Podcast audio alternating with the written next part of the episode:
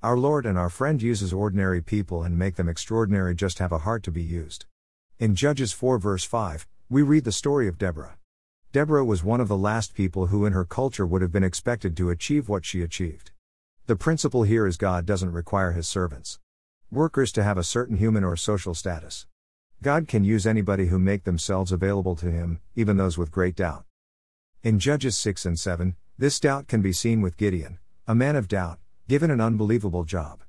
Gideon, even though it took a while to convince him that God wanted to use him, Gideon planned one of the most incredible raids in military history. Gideon reduced his army to 300 men, and they were armed with trumpets and candles, to come against an army of tens of thousands. Here we find a spiritual truth God can use a small minority to achieve great things, so the church should not complain at relatively small numbers in socket today. God hates being pinned down or being put in a box, but there are always visionary people looking already for God's tactics of surprise. God has the ideas to achieve his purposes, he is looking for a people who can think outside the box, and be his hands and feet to complete all that he requires. In Judges 13 verse 1 to 16 verse 31, Samson is a strange judge. He has superhuman strength and all too human weakness.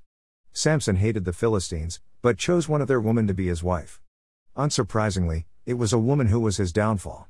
Samson was obsessed with Delilah from the moment he saw her, but she was only in for the money. Three times she asks him the source of his strength and finally she get the truth out of him we all have Achilles heels, something that if we don't give over to God will make us less effect for the kingdom of God. Samson finally see that his strength always came from God, and we too can achieve nothing worthwhile without him. Samson, after being tortured and mocked at the hands of his enemies, turns to God again and brings the house down.